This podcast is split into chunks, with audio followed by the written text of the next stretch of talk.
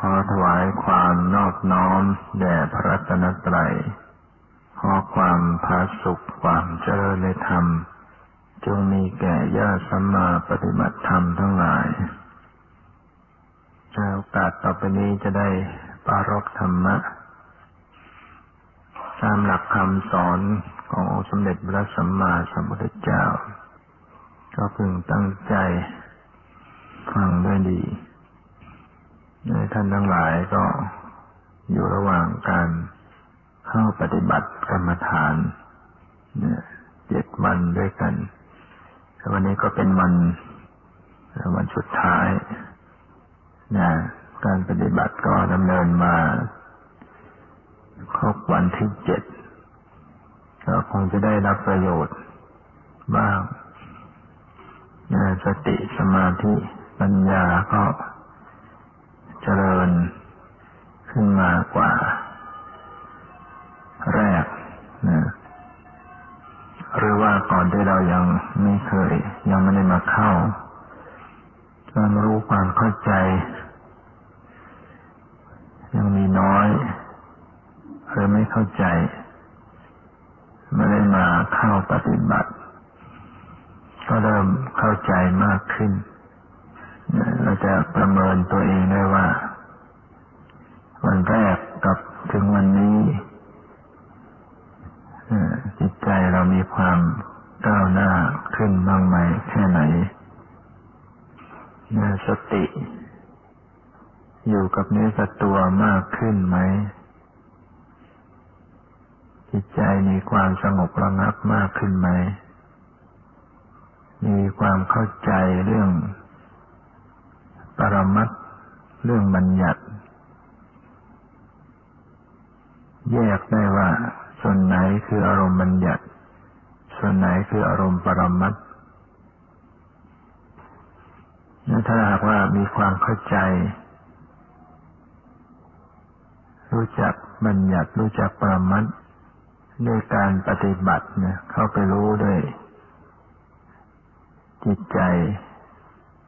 รู้ด้วยปัญญา ก็ถือว่า จะเป็นเหตุเป็นปัจจัยให้การปฏิบัติ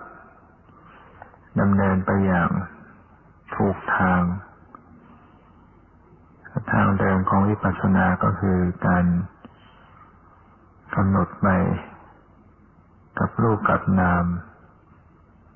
เมื่อเข้าใจเรื่องรูปนาม หรือปรมัตถ เข้าใจเรื่องบัญญัติก็จะสามารถคัดบัญญัติออกไป เดินให้ตรง อยู่กับปรมัตธรรมดังนั้นมีความเข้าใจเรื่องปรมัตเรื่องบัญญัติ ก็ถือว่าเป็นประโยชน์มากนอก จากนี้เมื่อได้ประพฤติปฏิบัติ สติมีความมั่นคงขึ้นในสัมผัสสภาวะธรรมมากขึ้น จิตใจมีความสงบมีความผ่องใสเบิกบานใจมากขึ้น ได้เห็น ปรมัตถธรรมเห็นรูปเห็นนาม แยกรูปแยกนามได้ ธรรมชาติเหล่านี้ก็ส่วนหนึ่งปรากฏมาให้รับรู้แล้วก็เสื่อมสลายไปเรียกว่ารูปธรรมส่วนนามธรรมเป็นธรรมชาติที่เข้าไปรับรู้ ก็เป็นอีกอย่างหนึ่งรูปกับนามมันต่างกัน รูป เป็นธรรมชาติที่ยื่นให้รู้ สลายตัวเปลี่ยนแปลง เกิดดับไป ไม่สามารถจะรับรู้อารมณ์ได้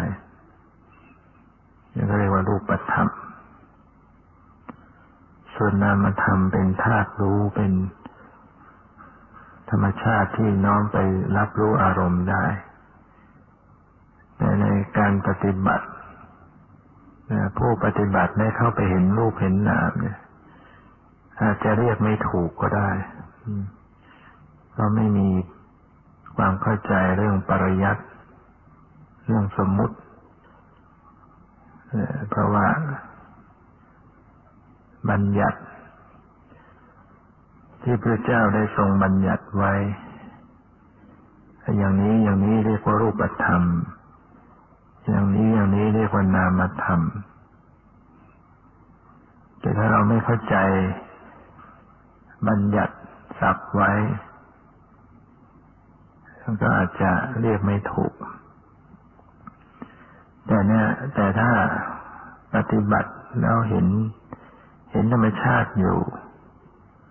เห็นธรรมชาติปรากฏ หมดไปเปลี่ยนแปลงไป อย่างนั้นก็ถือว่าได้เห็นรูปเห็นนามคือเห็นสิ่งที่ปรากฏเสื่อมสลาย รับรู้อารมณ์ไม่ได้ กับสิ่งที่เป็นผู้รู้เป็นสิ่งที่เข้าไปรู้ ก็หมดไปสิ้นไปเหมือนกัน อย่างนี้เรียกว่าเห็นรูปเห็นนาม เห็นความต่างกันระหว่างรูปก็อันหนึ่ง นามก็อันหนึ่งไม่เหมือนกัน อย่างความเคลื่อนไหว ความเคลื่อนไหว ความตึงความไหวในกาย กับสภาพรู้มันคนละอย่างกัน นะความไหวที่กายเป็นรูปนะจิตใจที่เป็น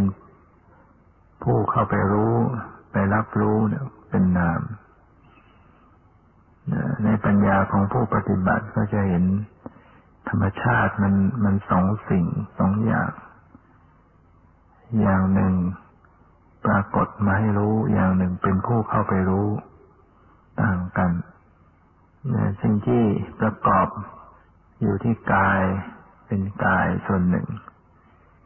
สิ่งที่เป็นธาตุรู้สภาพรู้ก็อีกส่วนหนึ่งและความตึงความหย่อนความไหว กับสภาพรู้ เห็น เห็นว่ามันคนละคนละอย่างกัน เสียงที่มากระทบกับ จิตที่เข้าไปรับรู้คนละอย่างกัน เนี่ยก็จะเกิดขึ้นในปัญญาของผู้ปฏิบัติ ถ้ามีสติคอยเฝ้าดูเฝ้ารู้อยู่เนี่ยให้เป็นปัญญาระดับที่หนึ่งเนี่ยปัญญาเห็นรูปเห็นนาม เห็นความต่างกันระหว่างรูปกับนาม รูปก็อันหนึ่งนามก็อันหนึ่ง แล้วก็รูปนามเหล่านี้ก็ไม่ไม่ใช่สัตว์บุคคล ไม่ใช่ตัวตนเราเขาสักแต่ว่าเป็นสิ่งที่เกิด และก็เสื่อมสลายไปเท่านั้นเท่านั้นปัญญาในนี้ก็เรียกว่าวิปัสสนาญาณที่หนึ่งนามรูปะปริเฉทญาณญาณที่แยกรูปแยกนาม เห็นความต่างกันระหว่างรูปกับนาม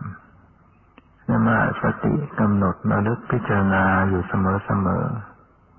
ๆก็จะเห็นว่ารูปนามเหล่านี้เหล่านี้มันเป็นเป็นเหตุเป็นปัจจัยแก่กันและกันสิ่งนี้เป็นปัจจัยต่อสิ่งนี้สิ่งนี้ ดับสิ่งนี้ก็ดับ สิ่งนี้เกิดสิ่งนี้เกิด แล้วมันมีความเป็นปัจจัยเกี่ยวข้อง เป็นเหตุเป็นปัจจัยแก่กัน มีเสียงมากระทบมันก็ได้ยินเกิดขึ้น เสียงก็เป็นรูปได้ยินเป็นนามรูปเป็นปัจจัยเกิดนาม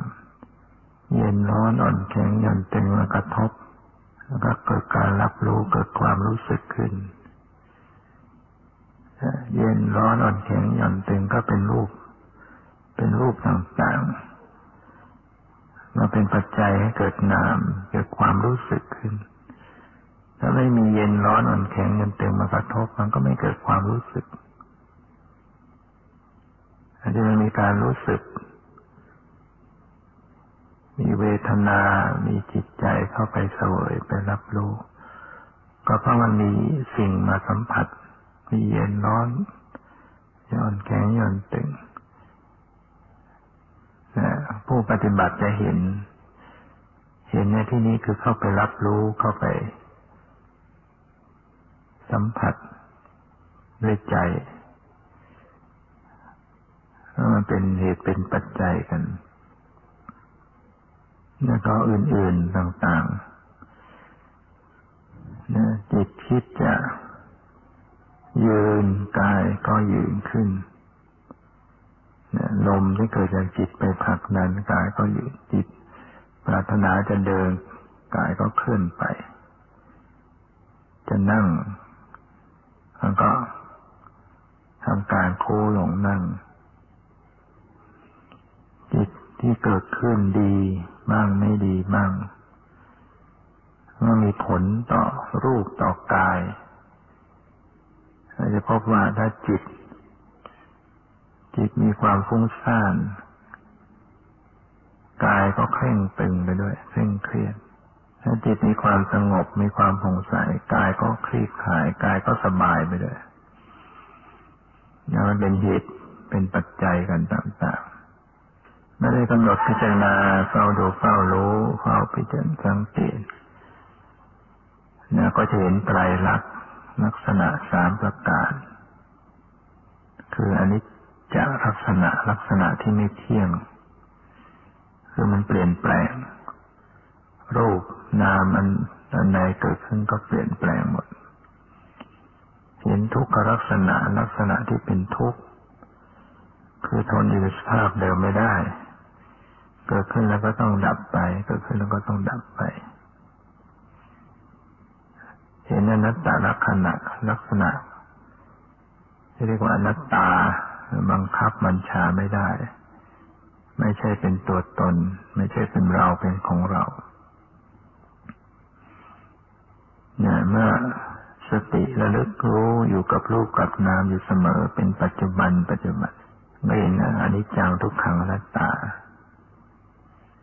เพราะอนิจจังทุกขังนัตตามันก็คือ มันก็คือลวดลายของของรูปนามหรือเครื่องหมายคือลักษณะของรูปนาม เครื่องหมายของรูปนามถ้าสติมันระลึกสัมผัสอยู่กับรูปนามเป็นปัจจุบันมันก็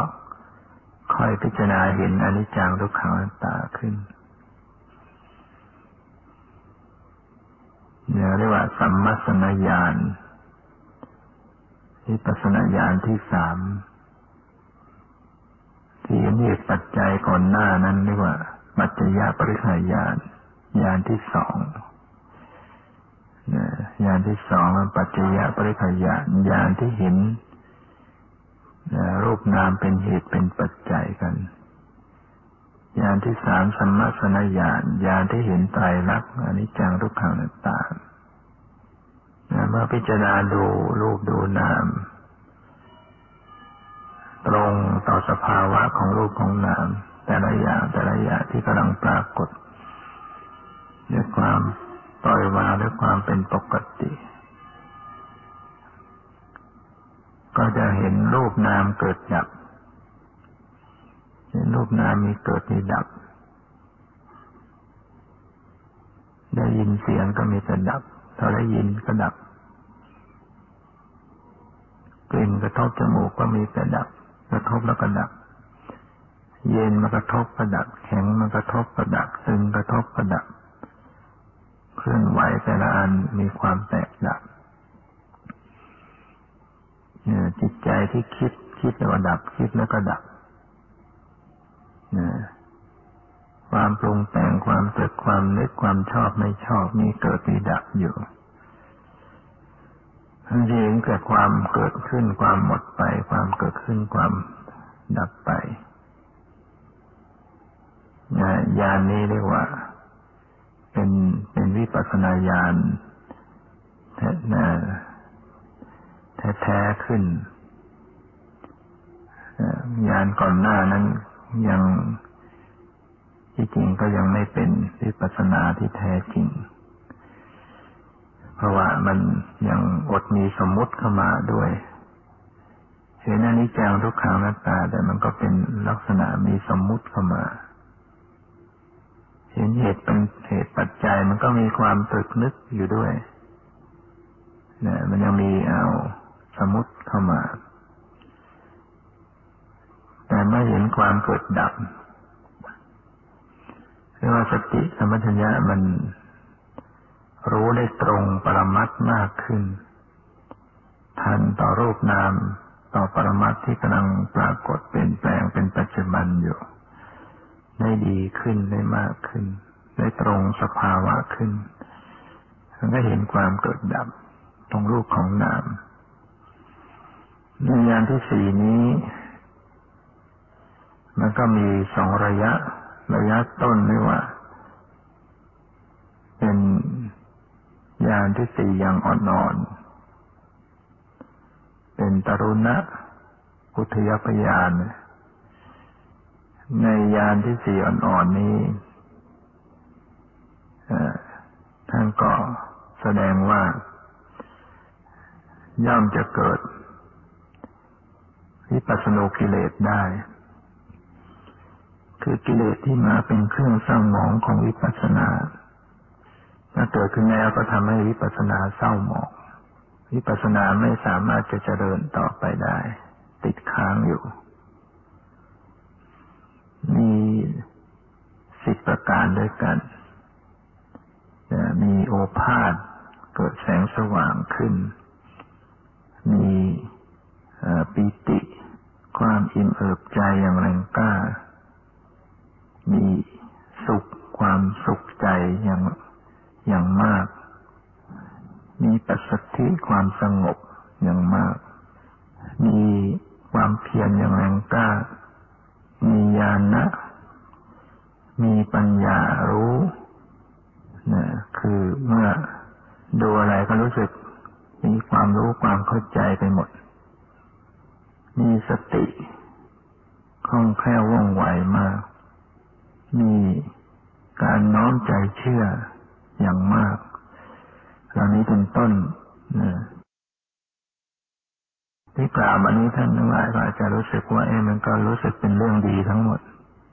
ญาณปัญญาก็น่าจะดี สติก็ดี ความเพียรก็ดีปิติเกิดขึ้นมาก็ให้ความอิ่มเอิบใจให้สุขใจก็เป็นสิ่งที่ดี ก็เป็นสิ่งที่ดีก็ถูกแล้วนะแต่มันเสียตรงมีนิกันติ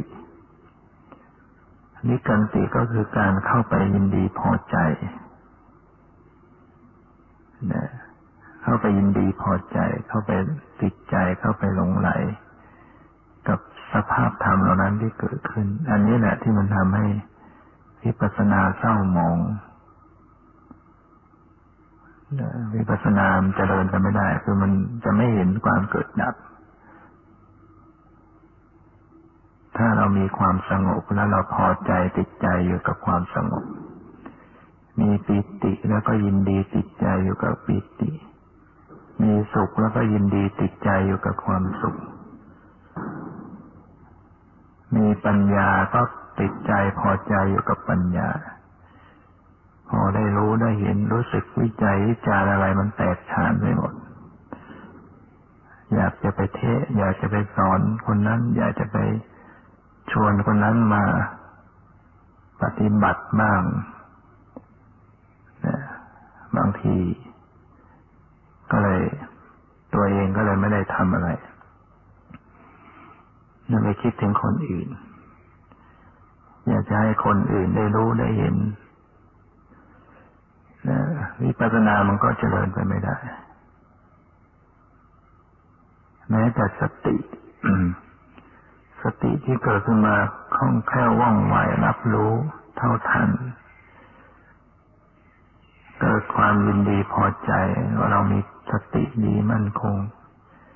ก็เป็น เป็นความเศร้าหมองของวิปัสสนาได้ ฉะนั้นท่านจึงสอนให้ ให้ละความยินดีติดใจ เกิดปิติก็เข้าไปรู้แล้วก็ดูจิต มีความพอใจติดใจไหม ถ้ามันมีความพอใจติดใจ ก็รู้เท่าทัน เพื่อคลี่คลายให้จิตปกติ เกิดความสุขก็เหมือนกัน มันจะเข้าไปยินดีติดใจ เกิดสมาธิก็เข้าไปยินดีติดใจ เกิดญาณะเกิดปัญญา เกิดสติ เกิดแสงสว่าง น้องเกิดความน้อมใจเชื่อเกิดความเพียรก็ตามให้รู้สิ่งเหล่านั้นด้วยความวางเฉยแต่ปกติของจิตใจบุคคลนั้นเมื่อเกิดสภาวะอะไรดี ๆ ขึ้นมา มันจะติดใจ มันจะพอใจ มันจะเข้าไปยินดีเข้าไปตื่นมันก็เกิดความตื่นเต้นดีอกดีใจ ชอบอกชอบใจ หรือเพลิดเพลิน เพลิดเพลินอยู่กับความสงบ เพลิดเพลินอยู่กับความสุข เพลิดเพลินอยู่กับปิติ ก็ทำให้ไม่เห็นสภาวะ ไม่เห็นรูปเห็นนามต่อไป ไม่เห็นความเกิดดับต่อไป ก็ไปอยู่กับความสงบ อยู่กับปิติ ก็มีความสุขดีแต่ว่ามัน มันไม่ก้าวขึ้นไปนะได้รับความสุขแล้วก็ พอใจอยู่อย่างนั้นเรื่งคนเดินทาง พอไปเจอร่มเงา เย็นสบาย เจอน้ำใสเย็น ลงไปพัก เลยอยู่อย่างนั้น ติดอยู่นั้น ไม่ยอมเดินต่อไป เพราะฉะนั้นผู้ปฏิบัติก็จะต้องมีการรู้เท่าทัน ละปัญหาความพอใจติดใจแต่นิกันติเนี่ยมัน ก็คือตัวโลภะนั่นแหละโลภะก็คือตัณหาถ้าเกิดธรรมะตัณหา ความพอใจติดใจในธรรม พอใจติดใจในความสงบ พอใจติดใจในปีติ พอใจติดใจในสติในปัญญาเป็นต้น ทั้งกลับเป็นกิเลสขึ้นมา กิเลสแบบนี้คน ผู้ปฏิบัติมักจะไม่ค่อยรู้ตัวเนี่ยไม่ค่อยรู้ตัว เพราะว่า ดูว่ามัน มันกำลังสวยความสุขอยู่เนี่ย มันติดใจพอใจอยู่กับความสุขมันไม่ค่อยรู้ ไม่เห็นโทษเห็นทุกข์ของมัน ไม่เห็นโทษของไอ้ตัณหาของความพอใจเนี่ยเรียกว่าศัตรูที่มาในค่าของความเป็นมิตร เราก็เลยไม่รู้สึกว่ามันจะเป็นศัตรูอะไรความพอใจจิตใจเนี่ย ไม่เห็นว่ามันจะเป็นพิษเป็นภัยเมื่อไม่เห็นพิษเป็นภัย ก็เลย ก็เลยเลี้ยงมันไว้อยู่กับมันไปมันก็ที่ไหนได้พาให้เรา ไม่ก้าวหน้า ติดขัดครับ อยู่อย่างนั้น ฉะนั้นผู้ปฏิบัติก็ต้องวิวินิจฉัย สังเกตสังกาจิตใจตัวเอง ให้รู้ทันออกขนาดนี้มันพอใจ มันติดใจ มันมีโลภะมีปัญหาเกิดขึ้น ถ้าเข้าไปรู้หน้าตาอาการของกิเลสของตัณหาของความพอใจ มันก็หลบหน้าไปนะ จิตใจก็จะวางเฉย จิตใจก็จะออกมาจากความพอใจติดใจ ก็จะทำให้วิปัสสนาญาณก็จะได้เจริญต่อไป เข้าสู่อุทยพยานอย่างแก่ขึ้นมา เห็นความเกิดดับต่อไป แล้วเมื่อทำความเพียรมากขึ้น ก็จะเห็นแต่ฝ่ายดับ สติสมัชัญญาถ้ามันรู้เท่าทันปัจจุบัน เนื่องจากสภาวะรูปนามมันเกิดดับเร็ว รวดเร็วมาก เมื่อสติคมกล้ามาไปจับความเร็วกัน มันก็เลยเห็นแต่ฝ่ายดับดับดับไป เหมือนกับบุคคลที่ยืนอยู่ในซอย ยืนอยู่ในซอยในตรอกในซอย มองไป ปากซอย ปากตรอก มองเห็นรถวิ่งผ่านแวบแวบแวบแวบแวบไปเท่านั้นเนี่ยเนี่ยพอเห็นมันก็หลับตากันนะพอเห็นมันก็หมดหมดไปเดี๋ยวผู้ที่เห็นรูปนามมีแต่หมดไป หมดไป หมดไปญาณนี้ท่านเรียกว่า พังขยานเป็นญาณที่ห้า ถ้าหากทำความเพียรประพฤติปฏิบัติเรื่อยไปวางสติสัมปชัญญะเหมาะสมเป็นกลางถูกต้องพอดี ก็จะเห็นรูปเห็นนามอย่างนี้เรื่อยไป ความหมดไปดับไปตอนนี้บางทีเราไม่สามารถจะประคองตัวได้ ความชำนาญไม่มี เห็นแป๊บเดียวเดี๋ยวก็เผลอไปสิเห็นได้หน่อยหนึ่งอ้าวไปแล้ว เพลินไปสู่ความหลง ความเผลอไปสู่อดีตอนาคต หรือบางทีก็นิ่งไป นิ่งไปเฉยๆไม่เห็นสภาวะบางทีอ้าวพยายามจะดูอ้าวก็เกินไปถ้าอยู่ในจุดที่พอดี พอเหมาะพอดี รู้ละสละวางอยู่พอดีพอดีตรงนี้เริ่มเห็นเห็นความเกิดดับเห็นความดับไปแต่ มันต้อง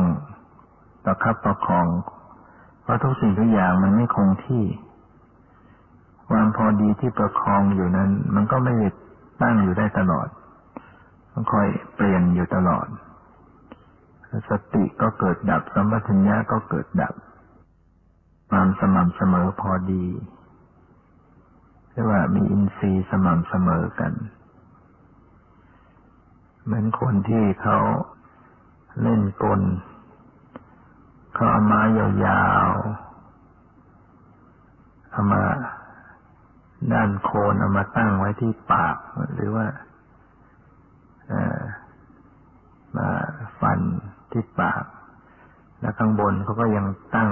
ปลายไม้ก็ยังตั้งอะไรต่าอะไรมีแก้วมีขวดมีอะไรก็ตามเขาก็ไม่ได้ใช้มือจับ แล้วก็ประคองประคอง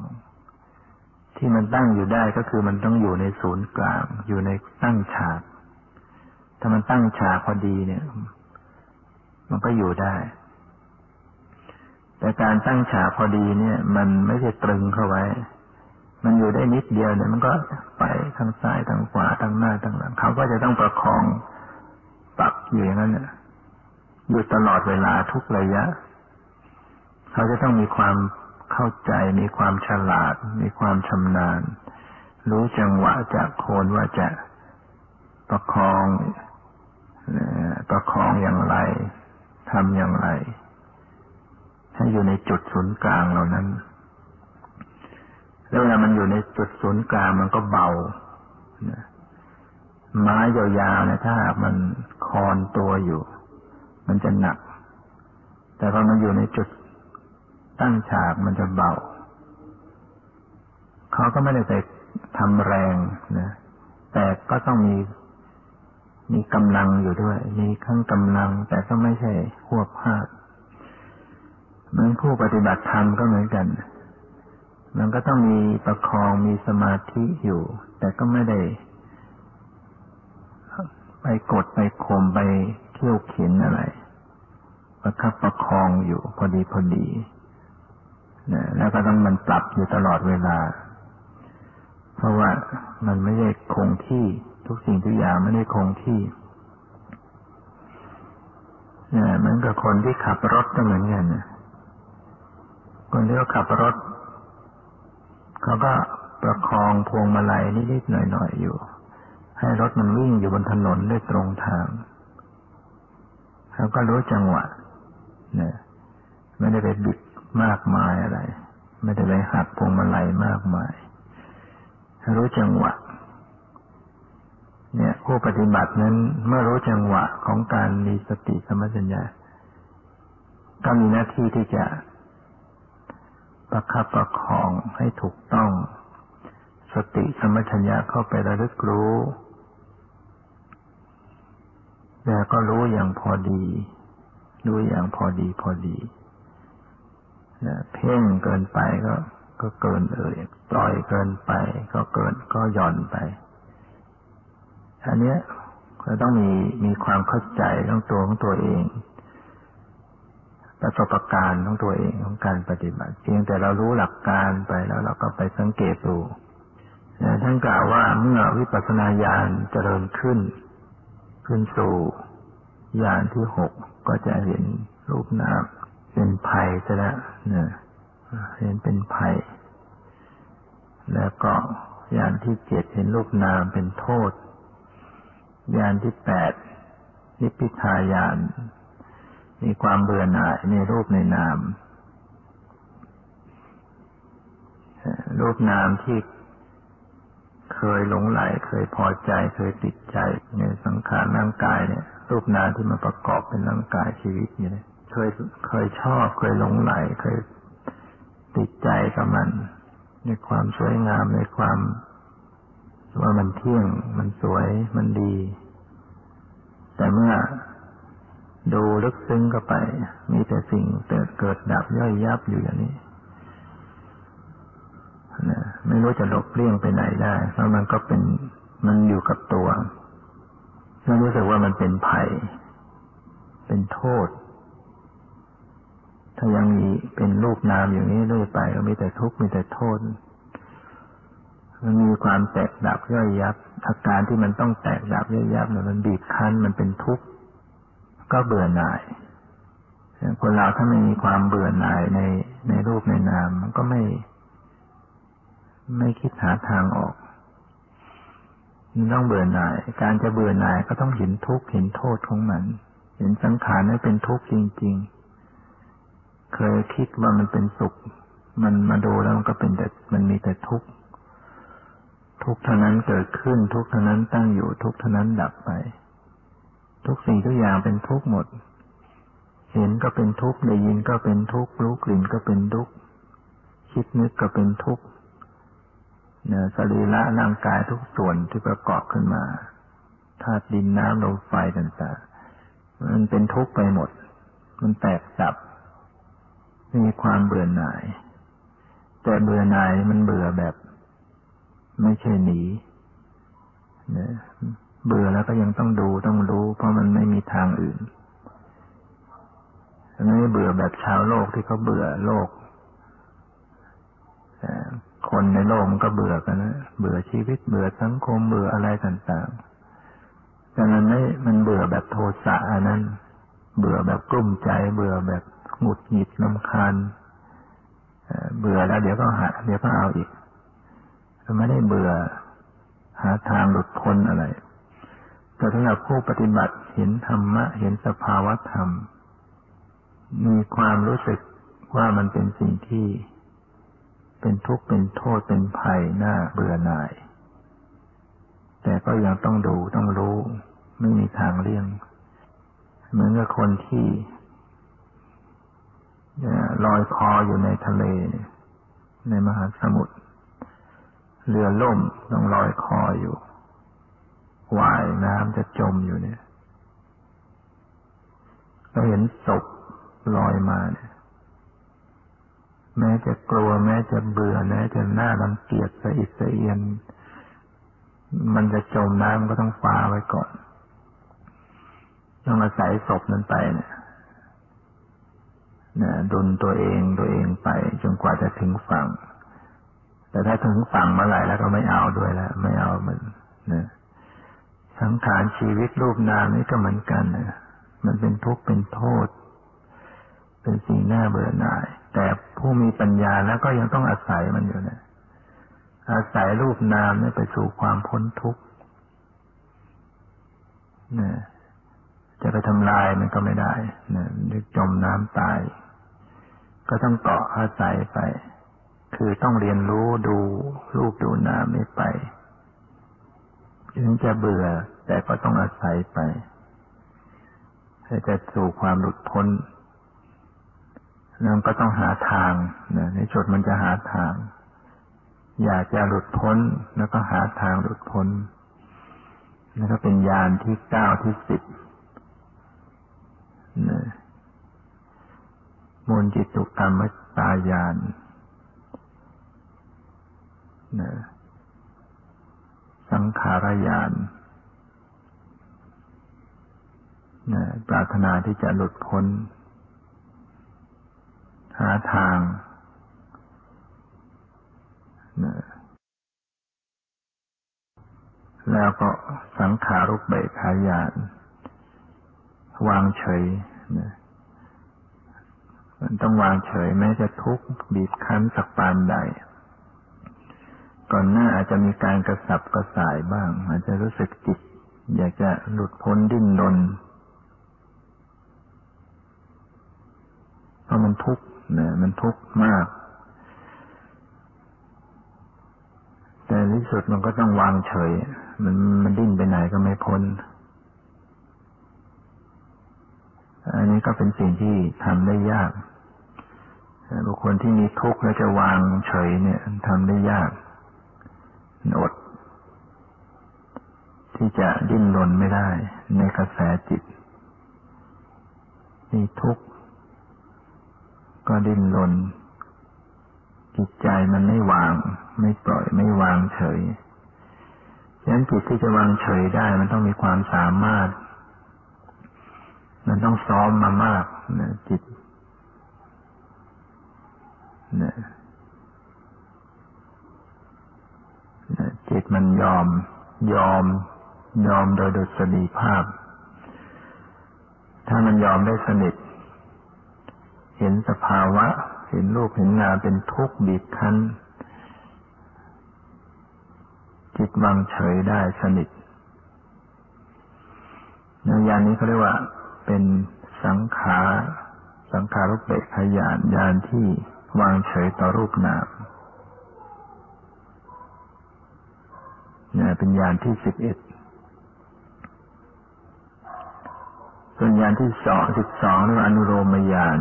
เป็นการพิจารณาทบทวน ให้สอดคล้องไปสู่อริยสัจสู่การรู้แจ้งอริยสัจจะและพยานที่สิบสามโคตรภูยาน อันนี้เป็นเรื่องของวิถีจิตที่ขึ้นสู่ วิถีมรรคยานวิถีที่จะทำลายกิเลสพอขึ้นอนุโลมยานมันก็ไปรวดแล้วจะไม่ติดค้างแต่ส่วนมากมันขึ้นไปไม่ได้นะขึ้นไปไม่ได้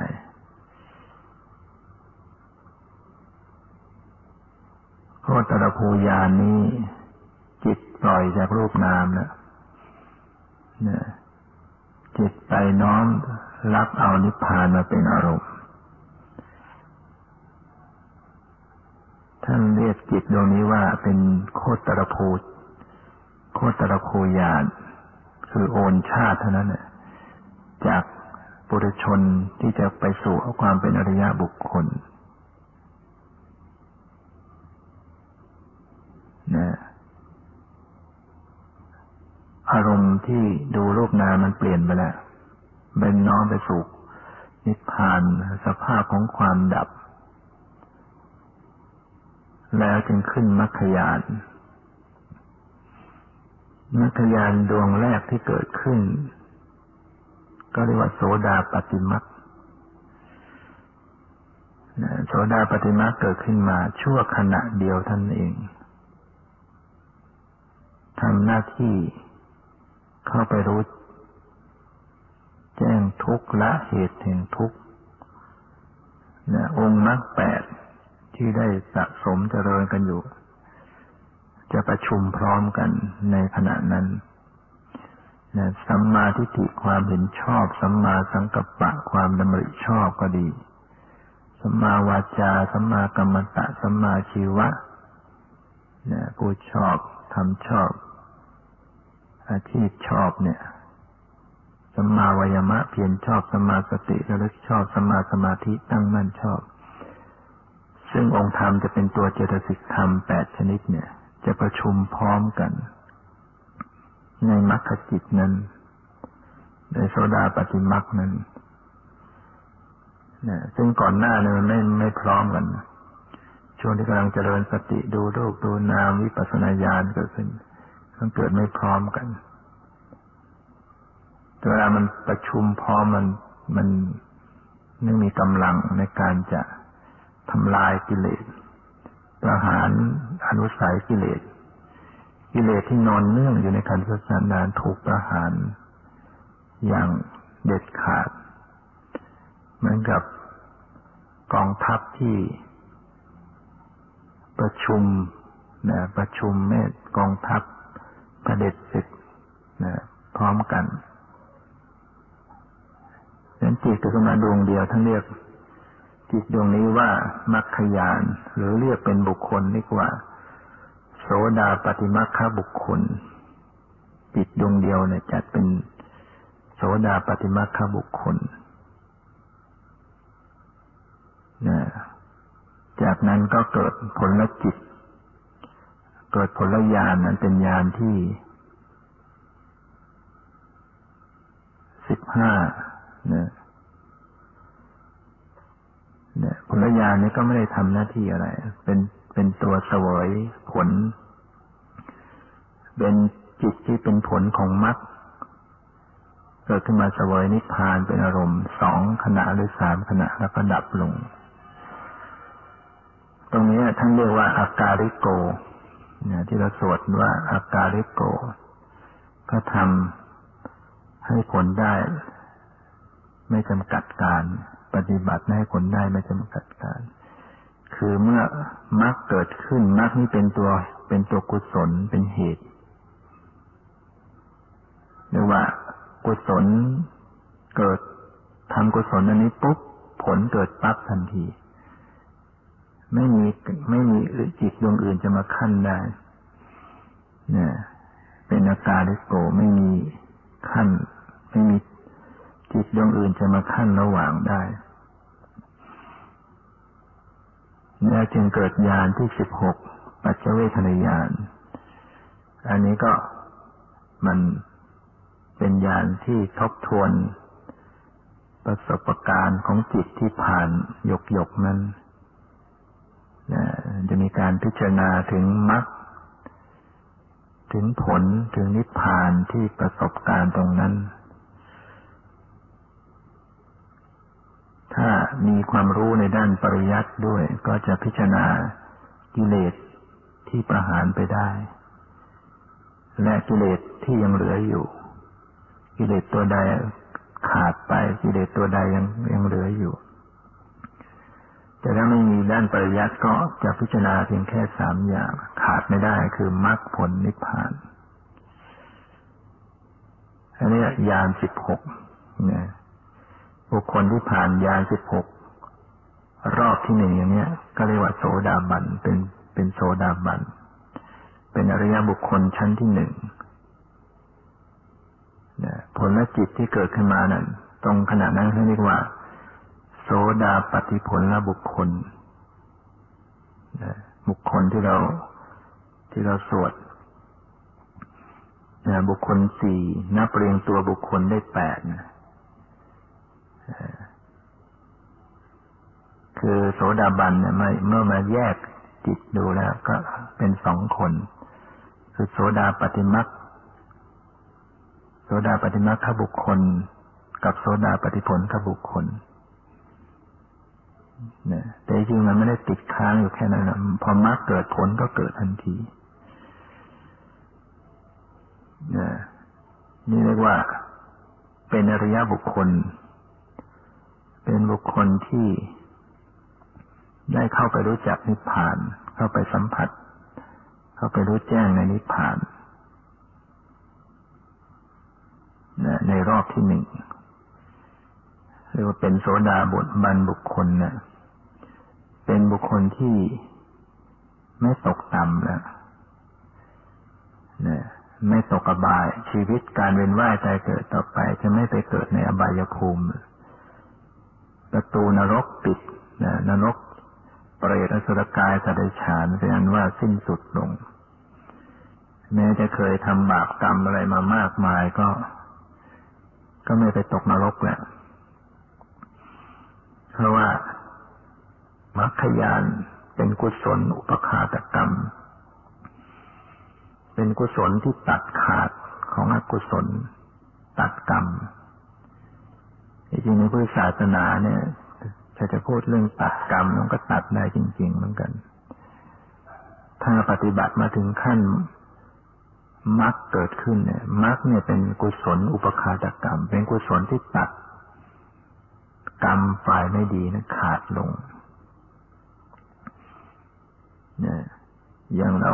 ฟังเรื่องขององคุริมานที่ฆ่าคนมาเป็นพันได้มาปฏิบัติที่ปัสนาเนี่ยบรรลุเป็นอริยบุคคล เป็นอันว่ากุศลนั้นนี้ตัดขาดมาเลย บาปกรรมที่ทำไว้ไม่ได้ไปเสวยนรก ไม่ได้ไปตกนรกเนี่ยนี่แสดงว่ากุศลนี่มันมันตัดได้ กุศลนี่เป็นอุปคาตกรรมตัด ตัดบาปกรรมได้นี่ยการการจะตัดกรรมไม่ใช่จึงไม่ใช่ตัดด้วยพิธีกรรม สวดมนต์อ้อนวอนปลุกเสกไม่ใช่ ต้องปฏิบัติวิปัสสนาจนกระทั่งบรรลุขั้นมรรคบรรลุมรรคยานเนี่ยแล้วเป็นกุศลขั้นโลกุตละ เป็นกุศลขั้นโลกุตละเป็นกุศลที่ตัดอกุศลได้ขาดนะแต่ว่ามันยังไม่หมดนะ ตัวที่ยังตัดไม่ขาดก็มีมีอยู่ อกุศลละธรรม อกุศลหรือกิเลสต่างๆเนี่ย มันยังไม่หมดนะโสดาบันเนี่ยกิเลสยังไม่หมด แต่ว่าตัวไหนที่ตัดขาดได้แล้ว ตัวนั้นก็ไม่เกิดขึ้นมาในใจอีกต่อต่อต่อไปเลย ก็ได้แก่ความความหลงที่ประกอบด้วยความสงสัย จะไม่มีความสงสัยในในข้อปฏิบัติ ไม่สงสัยในทางเดิน ไม่สงสัยในพระพุทธเจ้าพระธรรมพระสงฆ์ตัดโลภะที่ประกอบด้วยความเห็นผิดออกไป ฉะนั้นพระโสดาบันจึง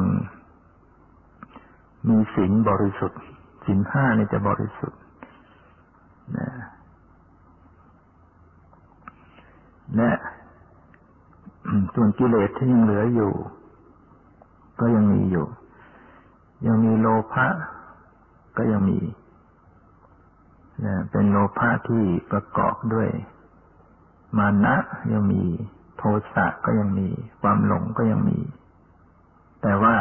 อกุศลนั้น จะไม่หยาบคายมาก ความโกรธจะโกรธจริงแต่จะไม่มีอาฆาต จะไม่พยาบาท หรือว่า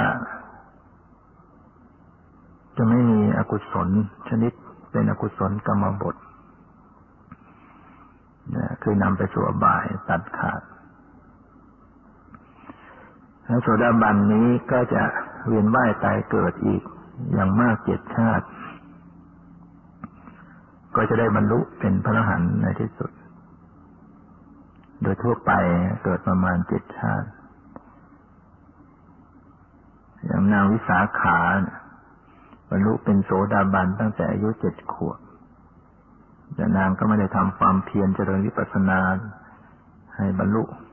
สูงสูงขึ้นไป ปรารถนาจะท่องเที่ยวไปในสวรรค์ ตายแล้วก็ไปเกิดบนสวรรค์ จะไปทุกภพทุกชั้น ทุกชั้นดังนั้นก็ป่านนี้ก็คงยังไม่ได้เป็นพระอรหันต์เป็นเทวดเทวดาระยะสองพันกว่าปีนี้ ในอายุของเทวดาถือว่าน้อยมากที่เกิดในยุคพุทธเจ้า พุทธกาลปรินิพานสองพันกว่าปีนี้ เป็นเวลาอันสั้นของเทวดาเกิดเจ็ดชาติก็บรรลุเป็นพระอรหันต์แต่ถ้าหากว่าโสดาบันนั้นเป็นผู้ที่มีความภาคเพียรต่อไป ก็ปฏิบัติให้ผ่านยาเนี่ยนี้อีก ก็ไม่ได้ทำอยังไงก็ทำอย่างเก่านะเจริญสติดูรูปดูนามให้ให้มันยานตายลำดับขึ้นไปอีก จนมันรุมรรครอบที่รอบที่สองมรรคที่เกิดมาครั้งที่สองก็เป็นสกทาคามิมรรคก็กลายเป็นอริยบุคคลท่านที่สองเป็นพระสกทาคามีกิเลสก็เบาบางลงไปอีก ถ้ามีความเพียรต่อไปปฏิบัติก็ดูรูปดูนามอย่างเก่าเนี่ย เห็นรูปนามตายลำดับขึ้นไปจนกระทั่งผ่านยานสิบหกรอบที่สาม ก็จะเป็นอนาคามี ตัดโทสะได้เด็ดขาด ตัดกามราคะได้เด็ดขาดในระดับพระอนาคามีนี้จะไม่มีราคะแล้วจะไม่มีโทสะแล้วก็ยังมีโลภะอื่น ๆ ยังมีมานะ ยังมีโลภะที่ประกอบด้วยมานะ ยังมีความพอใจในสมาธิ ในฌานในภพที่ตัวเองมีเป็นอยู่ ก็ยังมีกิเลสมีความหลงอยู่ไม่หมดสิ้น แต่ถ้าผ่านยานรอบสิบหกอันเป็นรอบที่สี่นี้ก็เป็นพระหันกิเลสก็ขาดสิ้น ก็ไม่ได้ทำอย่างอื่นก็ทำอย่างเก่าทางเดินมีอยู่แค่ดูรูปดูนามเท่านั้นเอง ในยานวิปัสสนาญาณไม่ได้ไปดูอย่างอื่นเลย ดูรูปดูนามเรื่อยเรื่อยเรื่อยไปนะตอนนี้ว่าที่เราฝึกเนี่ยมันมันยานมันไม่ก้าวขึ้นไป มันจะเห็นนิดนิดหน่อยหน่อยมันก็ตกลงไปที่ เพราะว่า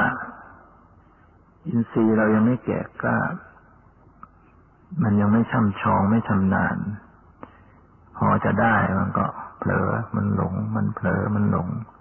มันประคองในจุดที่พอดีไม่ได้นาน จะตกข้างซ้ายข้างขวาข้างหน้าข้างหลังที่เราจะทำให้ชำนาญก็คือต้องฝึกบ่อยๆ ให้ต่อเนื่อง อย่างที่เราเข้ามาฝึกเราพอจะทำได้นะถ้าเราเลิกไปซะเนี่ยนานๆมาทำจะไม่ได้แล้วทำได้ยากไม่ยังไม่ชำนาญ เราทำวิชาชีพอันใดก็ตาม การงานอันใดก็ตาม เราจะชำนาญก็ต้องทำบ่อยๆ อยู่ต่อเนื่อง